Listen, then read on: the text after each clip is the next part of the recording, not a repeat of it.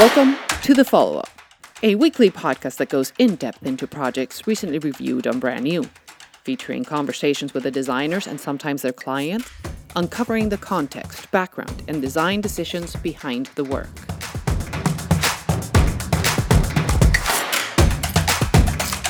Hi, this is Bryony Gomez Palacio, and welcome to episode number 56 of The Follow Up. We're back from our brief break, courtesy of the brand new conference, and we're looking forward to picking up the bi weekly schedule once more. This week, we're following up on GSK, a global biopharma company with a purpose to, quote, unite science, technology, and talent to get ahead of disease together.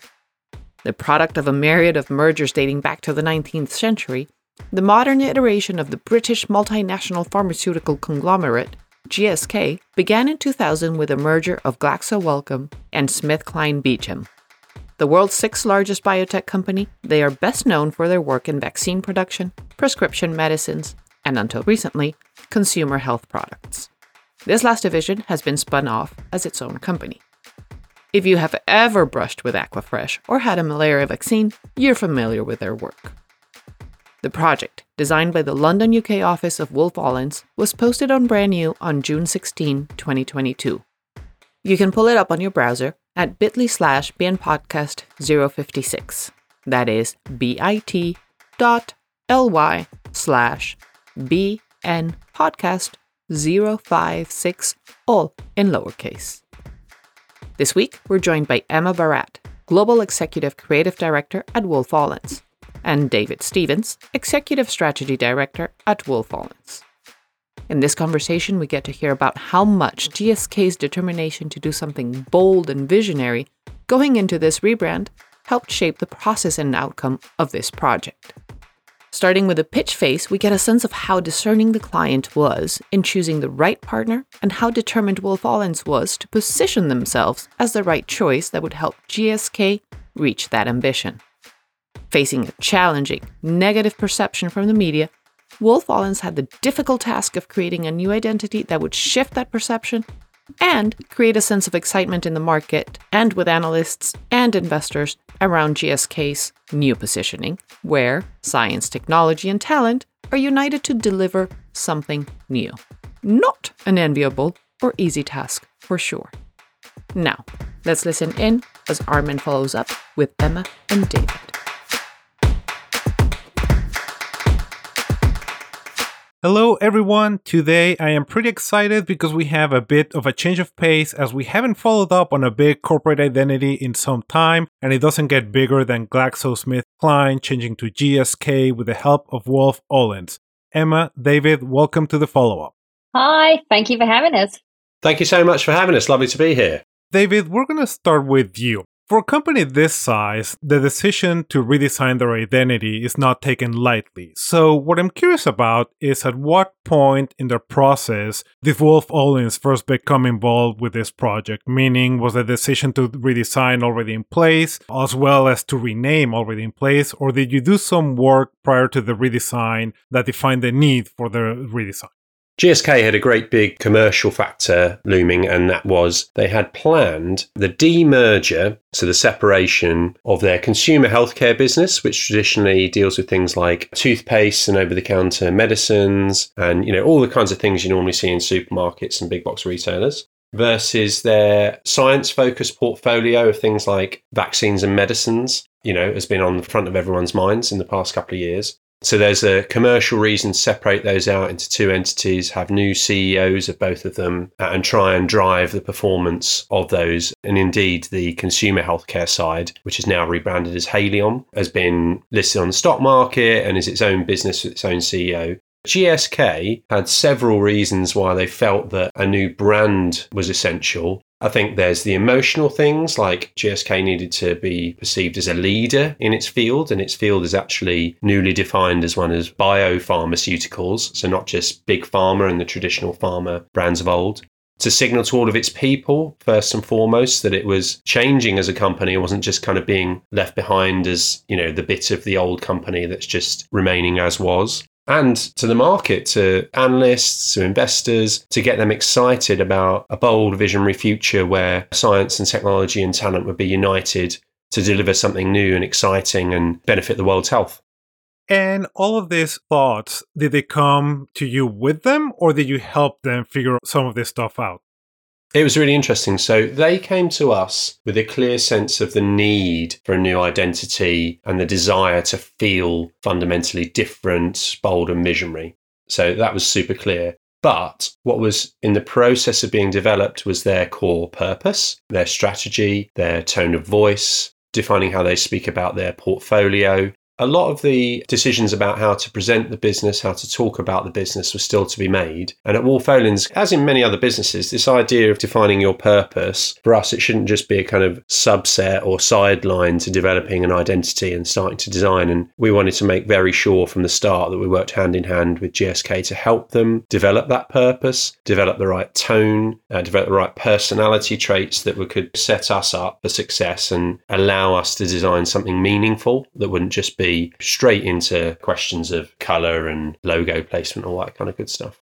The words bold, iconic, and transformative actually came from the CEO, even at pitch stage. I remember them because I wrote them down to be given the permission right from the very top to be able to push the needle and be disruptive in a sector, and especially in the biopharma sector, is a designer's dream. That they had such big and bold ambitions. And what was great about having written it down and it having come from the CEO is every time we spoke with them or with her, we needed to push work through and be brave. We just replayed those words. They were just a constant reminder of how big the ambition was. David, you had mentioned in an article with Creative Review that the client had this desire to be bold. So I was curious about in what way. And apparently, in a very overt, very convinced, very assured way that that's what they knew that they wanted. Out of curiosity, was this feeling shared by everyone in the room? Obviously, when the CEO says, I want to be bold, daring, uh, was this shared by all of the team involved, or was there someone, and you don't have to name names, but was there any inclination of like, no, no, no, let's dial back down a little bit? We are a big company. We can't be that bold and daring and visionary at all times. So I think what's interesting is GSK have a fantastically powerful personality and visionary person in Emma Walmsley, who's their CEO. But she knows full well she can't succeed without the support of an awesome team and an awesome board and with the support of her people. So while she is key to setting the ambition for someone like a Wolff Olins in a briefing, we've worked very closely with various different product heads, business unit heads, commercial people to try and uh, articulate the vision and make it real. The issue with GSK is you can sort of sit there and think, okay, is this just, and this is what the context was that business was getting hammered in the financial press consistently for months and months and months before we started working with them and after, because there's so many question marks over the direction, business strategy, like, is this company tanking or going anywhere? the CEO needs to be out there front and center fighting battles in PR every day and internally to try and retain people's confidence certainly our work was about working with a strong leadership team and it's not just you know one voice leading the way. I also think there was some healthy competition as well. The fact that the company was breaking into two leaving behind the consumer arm of things you know it was the b2b side of things. You would be competitive. You would be kind of wanting to make yours bigger and better and bolder. And i think there was definitely an element of that as well. Everybody working on this and being part of this the new gsk wanted to put their stamp on it as well and make it the best that it could be. What was the timeline of all of this? Emma, you mentioned that it was a pitch, and we don't have to get into the details of the pitch because I imagine that being a little bit of a touchy subject, but just when did that start? When did you get the job? How long did this whole thing take? It's actually still ongoing. Okay. it didn't end. Like we don't end, and this is common with Wolff Olin projects. We don't end once the creative's out there. We, you know, we often help be kind of guardians of that brand. We help onboard everybody internally, and we help make sure that the brand's governed and the standards are kept. And in GSK's case, we're actually helping them extend the brand into their products and services and advertising and beyond. So it definitely hasn't ended. But the original pitch and the work started really quickly after the pitch was about 18 months ago, if not longer. David's nodding his head because he was on the, the pitch with me. So, yeah, definitely around the 18 months mark. We're definitely approaching two years ago that this phase of work started. The kind of work started in the pitch because we were pitching to the CEO. From that moment off, she was judging us on our thinking, judging us on our creative output, judging us whether she could collaborate and work with these individuals, how smart we were. That was the first phase, I think testing our creative thinking. Also, did we have the ambition? Did we share a big enough ambition? Yeah. As she did. That's a great shout because we were actually looking back over the pitch the other day and it's um, one of those situations where we took quite a high risk attitude to it, as in we presented a lot of work that could be read as this is a recommendation and this is final product and you know this is the direction. Even though the tone we presented it in was this is a provocation, but we felt we needed to show ambition and the fact that we could deliver something almost, you know, without working with them, without a brief that would blow them away, rather than take the kind of nicely, nicely, let's have a chat about it, let's get your input, let's see what you think first. I'm not um, dismissing a, a full process. I'm just like, you need to kind of go too far, be too ambitious first to then be wound back. Even so, there's lots of elements of that pitch, certainly the tone of it, some of the wording, some of the design elements that you still see in there today. And I think that's testament to GSK accepting the fact that they needed to push it. That's an interesting insight into how this all started. That from the beginning, it wasn't just answering a request for proposal, but answering that demand or that desire to be bold and visionary. And it started from the get go before you even got the job. A good reminder that that part of the process, which many designers and design firms kind of like, oh, you know, I'm just going to fill out a Word document and be done with it. Like, no, your job starts there. I remember being on a call that, you know, this is a big, big name in the industry, and a lot of the big brands were pitching this piece of work. And I remember GSK saying that this was not a creative pitch. We just wanted to see your thinking. To us, that was great. We can't show our thinking unless we show the work at the same time, and that's what won us the pitch. Once you got the pitch, what was the first part of the process for you? First part of the process was interrogating the purpose sit behind the design thinking and the personality and tone of voice because we needed to get to a place where we had a consistent, simple guiding light to design experiences, websites, office environments, keynote presentations. Even though GSK is a corporate B2B brand, it actually has quite a rich experience with a lot of touch points. So trying to design with that in mind meant that we needed a strong purpose we could keep going back to.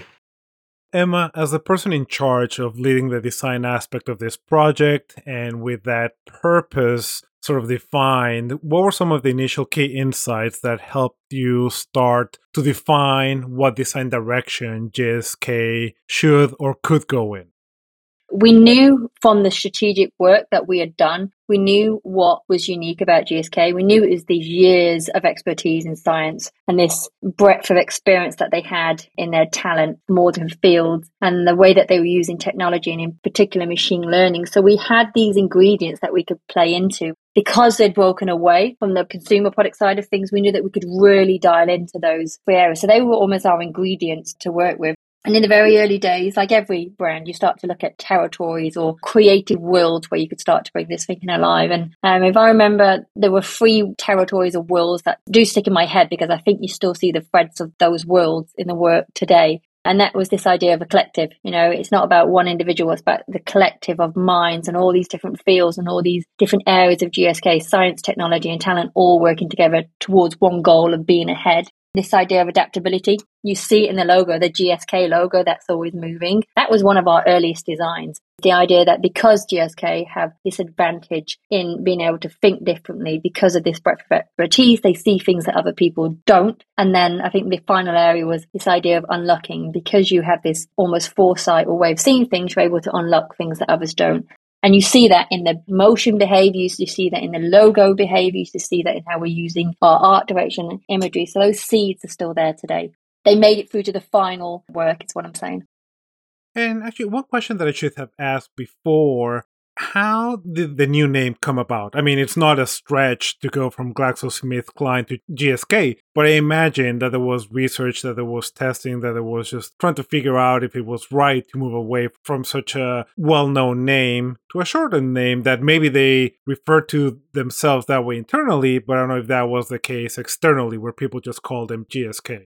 The name is a strange entity because of the way that sort of financial markets and papers report versus how people talk about it day to day. So GlaxoSmithKline is, I think, 20 years old. GSK has long been the common shorthand, but in the press, you'll still see people talk about GlaxoSmithKline's performance in financial pages, but in the main, they talk about it as GSK. I think what we did was not necessarily change the name, but make the usage of the name A, block caps, and B, a lot more powerful and overt visually. Whereas previously it was contained within this triangular heartbeat slash plectrum symbol that partly demonstrated commitment to health and care and science and warmth, but unfortunately stood in for the actual name of the brand quite a lot because it obscures and makes the brand name smaller in a lot of places. And as Emma and the team worked out very quickly, it's not built for digital environments. So that logo and name, as in wordmark, was very problematic and quite recessive. Something that we really had to address and, and think about could we make GSK a lot bolder, a lot more confident, even when it comes to kind of wordmark, really. So now you have your strategy on how to use the name. You have your territories. At what point do you start showing something that resembles the final design to GSK? Is that during the initial three territory exploration? Does that logo come after? Like, at what point does GSK get involved with, like, hey, this is a logo that looks interesting, let's explore that?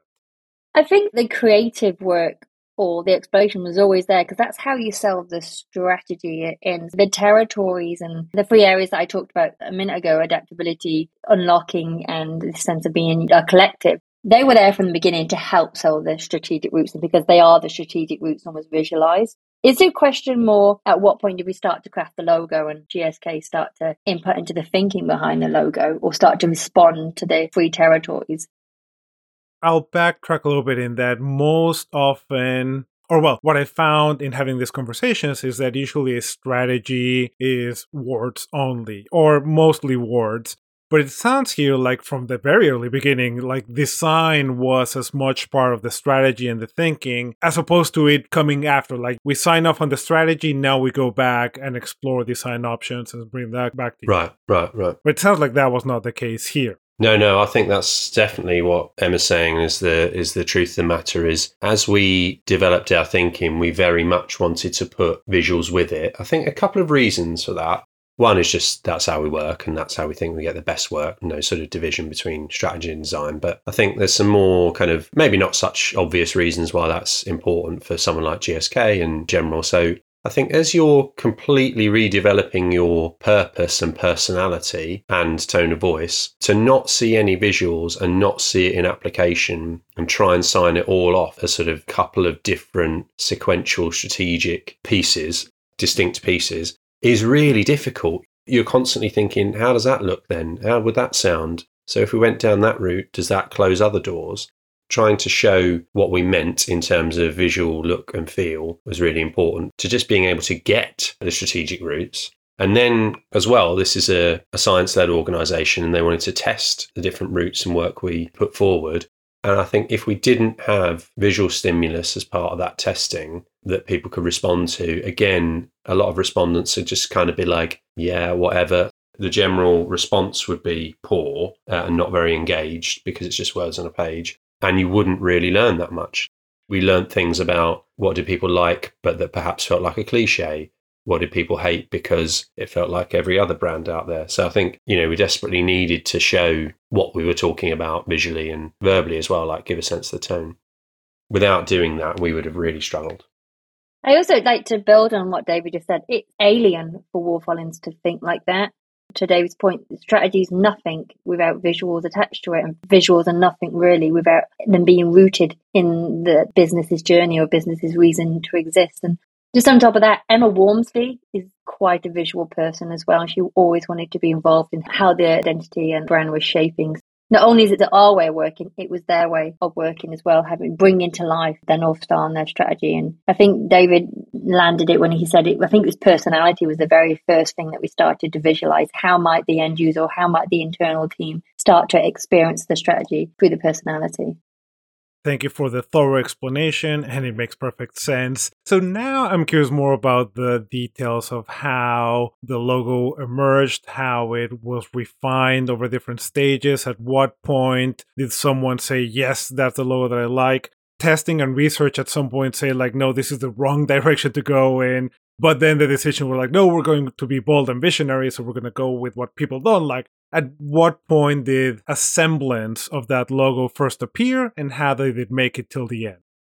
First of all, like I can't even begin to explain how much emphasis brands put on their logos. There's such a contentious point because I think brands in general think that a logo is there to tell an entire brand story. So they put so much emphasis on this one small symbol. And I think, you know, everybody tends to forget you have a wider system, wider parts. GSK uh, as well were kind of no different. This logo had to do so much. There was so much weight that it had to carry. And we went through hundreds and hundreds of explorations of what this logo could be.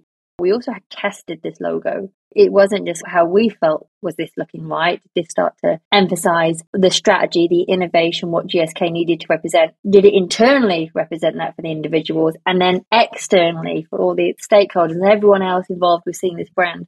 So a huge amount of testing was involved in finding the right balance and you know what? I don't think there was any magic to how we crafted it. It was just literally about finding the right visual balance of trying to add in the twist. So the twist that you actually see in the logo, there's kind of two points to the logo. You see these twists which come from the DNA strands, and there's also this pinch or this precision point that you also see in the wider holding shape, which is based on the idea that science and technology is all about precision. But it was just about finding the right visual balance for it. You add too many of these little details in and it becomes illegible. You can't read it. You don't add enough and it becomes a little bit bland. And it's worth pointing out as well that we worked really closely with Rick Banks from Face37 on crafting this logo. Everybody knows Rick, he's a legend. I wish I could say there was some science behind it, but there isn't. It was like what visually looked right and felt right after the many rounds of testing. I think the only other thing I'd add to that was around your question about the decision being made around kind of which kind of logo to go for and pressing go on it. What was good was there was an appreciation from the client side that there are certain logos and visual devices which could very literally signal what we were trying to say with the purpose statement around uniting science, technology, and talent to get ahead of disease together. So there's some very literal things you can do there. There's things holding hands, things combining into two, arrows, heartbeats. There's lots of very literal things you can do.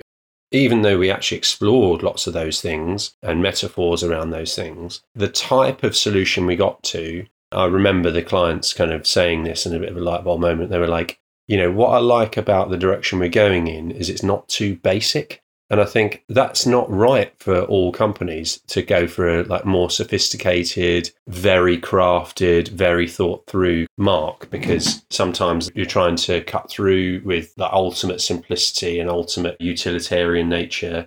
But actually, for a science led company that really should be at the forefront of technology, design, talent attraction, this should feel crafted, precise, thoughtful, slightly organic, meets technology it's that kind of vibe. Whereas, so I was so pleased when they kind of looked at a few other runners and riders we had in the race and were like, yeah, this one's good because it's not too basic. That's a good goal to have in general for logo design, not too basic.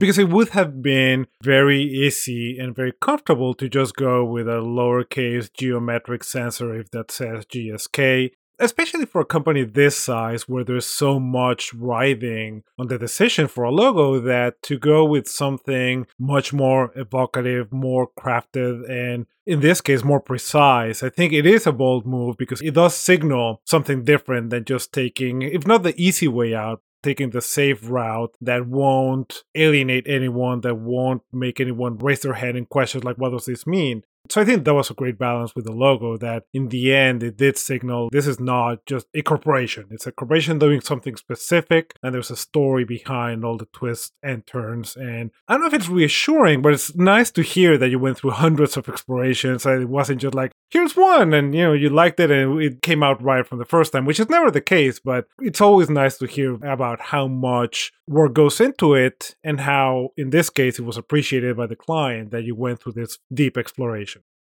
Absolutely. And I think that was because it had to work because they're such a big company with such a big audience and so well known globally. We had to make sure that we, A, weren't infringing on any kind of trademarks globally, but also that the meaning that we were putting into this new mark and really leaning into the GSK name, that that was understood globally as well and that we weren't missing any nuances.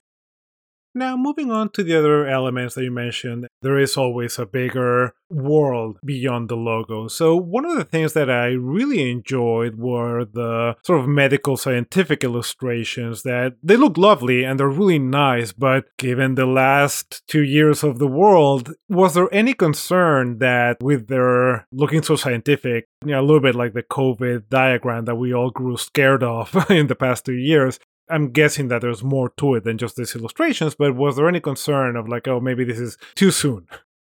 Is the question, were we concerned that they look too COVIDy? Yes. because we were like, uh, no, because our audience predominantly are scientists and people in the medical industry, and GSK's job is was to get a find a vaccine and also help kind of treat people. So absolutely no. Our biggest concern when we were doing this is that these diagrams were scientifically correct. That's really hard when you're trying to put a creative stamp on things that have to be scientifically correct. Your stakeholders are scientists and engineers. The images to point out, they're not just science images, they're science and tech images. So you'll see a series of them that have this overlay, this technology overlay in it. That's not just decoration. That is literally how the technology and the science are working together. That was our biggest concern was making sure that they were legit and would hold up with the professionals. We also wanted to differentiate them. If you look at that sector, if you look at any kind of science or medical uh, imagery, it all tends to have this same quite cold, sterile feel about it. And we wanted to move away from that. We wanted to add some much humanity and some warmth to those images. Hence why you'll see that they're always on white backgrounds as opposed to the darker backgrounds, which is typical of tech images. And they've always got a, a movement to them very, very subtle detail, but if you look closely at them, they're always moving. They're very rarely static as well.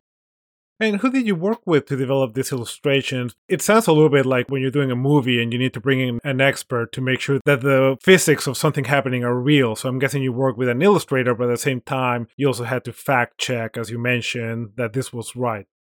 It wasn't just one illustrator, it was a series of illustrators and modelers and scientists um, an AI specialist. It was a whole team of people and then a motion team um, behind this work. It wasn't one individual, much bigger than that. And then people had to light it, skin it. It's, yeah, a whole team. That sounds pretty exciting. Like we could have a follow up episode just on the illustration. Another element of the identity that was pretty interesting was the applications that you chose to include in your case study that were sort of the uniforms or apparel for people in the company, the office furniture, which you alluded to at the beginning of the podcast, that that was one of the elements that you had to address. But at the same time, you could have just shown like signage pointing to cubicles or, you know, little signs outside the conference room. But instead, you showed really ambitious almost like office of the future type furniture. How did all that stuff come about? There's a couple of factors at play. So there's one, there's just the simple desire to make sure it feels like the brand is personal and that the brand is in people's hands, first of all, because it's a new company that we want staff and employees to feel ownership over first and foremost. Then the next thing is more the investment angle where the company as a whole is looking at moving its HQ, opening up new innovation campuses around the UK and around the world, investing in lots of collaborations and partnerships, and competing really hard for the best STEM talent around the world, not just from the UK, far from it all over the globe from the best universities and startups and biotechs and all the rest of it. So you need to make sure that that brand feels super attractive to talent and like the environment that you'll come to work in and work with is really exciting. The other thing that is just perhaps it's obvious, but it's worth saying is the whole collaboration theme and working together idea that's inherent in the brand and is, you know, key to GSK has been something that over the past couple of years has gone at warp speed, to quote, you know, our US colleagues collaboration, the idea of creating more collaborative spaces and encouraging more face to face and indeed better online interactions is absolutely key to the work of science being efficient and effective. So, that vibe, that feeling of actually wanting to work together and it being a place that's exciting to experience is really important. I think there's a lot of sneering in the industry about case studies and mock ups when it comes to how you showcase the brand on your website. it is our job to point the way, to show the ambition or where a brand could be. And I'd love to have a follow up on this question in a year's time to see how much of that actual case study is live for GSK. There is a need. This isn't just decoration for them. There is a literal need for this brand to have these touch points, and we're working with them at the moment on them. Yeah, because it's easy to mock up a business card, and yes, they'll eventually make the business card, but mocking up something that is more ambitious, that will take more time, energy, commitment, capital investment to make, I'm always left wondering, like, ah, you know, it looks great. Will it be real? And I'm guessing in the case of GSK, there's a high probability that it could be real. And yes, you're right. I think it five years down the road, it'd be great to see how this has taken shape in the real world, which brings me to the next question, and that you alluded to, Emma, at the beginning, that you're still involved in the project and the rolling out. But how has that part of the project been? What has been implemented? What is still in development? Or what has happened after the initial launch of the new logo and unveiling what this brand looks like? So the brand has been launched internally and externally. And internally, you know, there was a series of workshops and series of onboarding. So it wasn't just a case of, ta-da, here's your new brand, we're off now. It was like, here's the new brand, here's the reasons behind why we've done it. But also, more importantly, here is the toolkit in order to be able to implement this brand internally. And because, as we said earlier on, because this is a relationship and a partnership, it was making sure that we were there to make sure the brand standards of the master brand kind of lived up to those standards, that the brand was being implemented well. We've now moved on to the stage where, well, we're not only doing that, helping them implement the master brand, but also looking at the products and services and how much of the master brand can flex into those products and services as well. And that's going to be an ongoing journey for the next six months or so. And it's not just the products and services, it's advertising, it's event launches, it's where else the brand in the future has yet to show up and what might that be.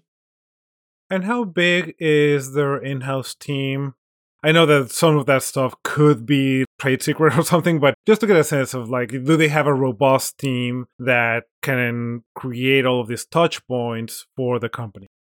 They do have a design team. It's small, but like most big companies, they tend to partner with smaller companies and um, specific kind of implementation pieces lately a lot of big clients have by lately i mean the past five years there's been more of a trend of building a large in-house design team that can handle this so that you avoid having to bring in different partners which is a valid approach but i think more companies are seeing the benefit of moving a lot of that stuff in-house yeah, on that uh, sort of team size and team structure thing, I think it's very difficult for GSK to build a single central large team like some of our clients do, like a Google or a TikTok, where they can build a, a big design unit because they're dealing with so many different product brands and so many different markets, so many different medicines that the localization is really key. So they need on the ground partners to help them deliver locally for them rather than everything being able to be so designed and delivered from the center. That's an interesting point.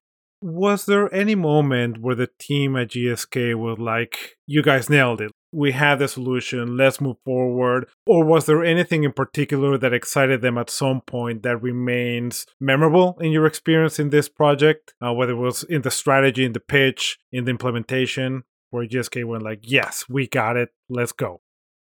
I think it was the logo.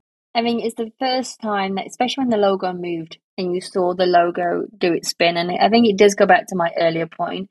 Brands put so much emphasis on this mark. What's going to be our kind of mark, identify that everybody's going to see. And I think once it had been for the, it was always the mark that we wanted to go ahead, and it had been for the testing, and it had come out as yes, everything that we hoped it was going to be. It's actually it was landing, and testing was showing that it was right, and that we all made the decision that this was the mark that we were going to go ahead with. I think that was the big moment it was the first piece in the toolkit beyond the strategy, the first visual piece that was fixed and gave them a hint of what this new identity or this new brand was going to look like. And to all the things that we just talked about, it didn't look like anything else in that sector or anywhere else, come to think of it. It excited everybody what was come. To sum up, how about for each of you personally? What was the most exciting aspect of working on this project? it was the sheer scale of it. I mean, I've been in the industry for nearly 20 years and I don't think I've touched a job that was, it was working on a job that was so big it touched so many different touch points, you know, whether that be motion, whether that be sound, whether that be a VI system, whether that is strategic framework, whether that be scientific drawings, all of that is incredible. Never done anything on that scale. I feel like I should say that, but I'm going to say it was working on a brand that my mom recognized. My mom is severely asthmatic. And for once, being able to say, Mom, I've done, been part of the team redesigning GSK, for her to go, oh yeah, I know who they are because she recognizes the logo. So that's probably the most exciting thing. I didn't have to explain what I do for a living because my mom understood it.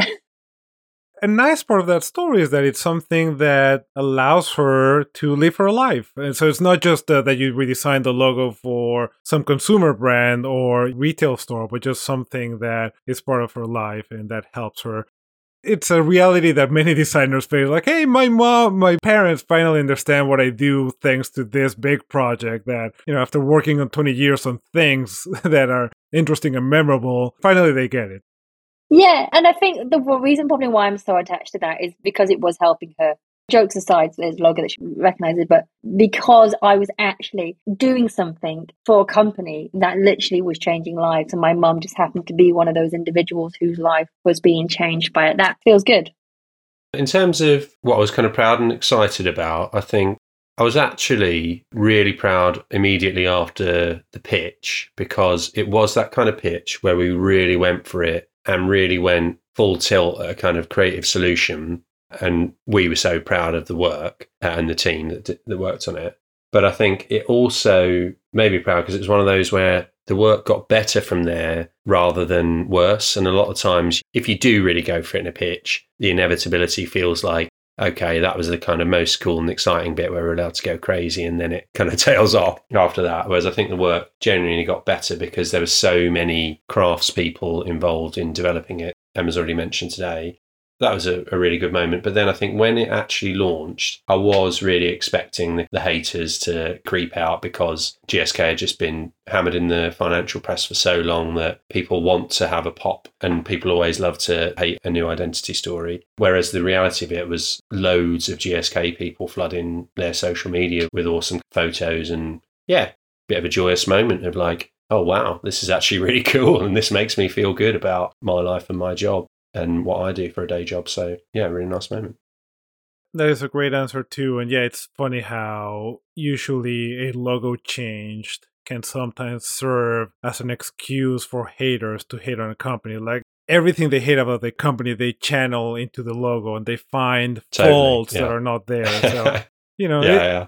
the fact the identity was able to weather that storm, it is a bit of a testament to what you were able to do, which was give shape to something that is really hard to visualize for a company that does very complex stuff. And you did it in a way that was exciting, that wasn't pretentious, that wasn't boring either, that wasn't too basic, and that you were able to create something new and novel and exciting that made sense and that is all I have to say about that. And I want to thank you both for sharing your experience and the process of this project that sounds complicated and complex and challenging, and that you succeeded at quite nicely. So, Emma and David, thank you for joining me on the follow up today. Thank you very much. Thanks so much. Wonderful. Lovely to speak to you. This is the kind of project where it's nearly impossible to grasp its complexity, but Emma and David hinted at it by acknowledging the scale of it and the energy required in the pitch to even be considered to tackle it. Having any kind of creative, unexpected, and challenging solution come out of something of this size is remarkable. And the fact that Wolff Olins most definitely delivered something that went above and beyond it and that stands out is a testament not just to their process and creativity, but to the client's commitment to push beyond conventions and expectations to create something transformative for their business, one precision point and DNA twist at a time. Today, thanks for listening. Until next time, we'll be here. We hope you'll be there.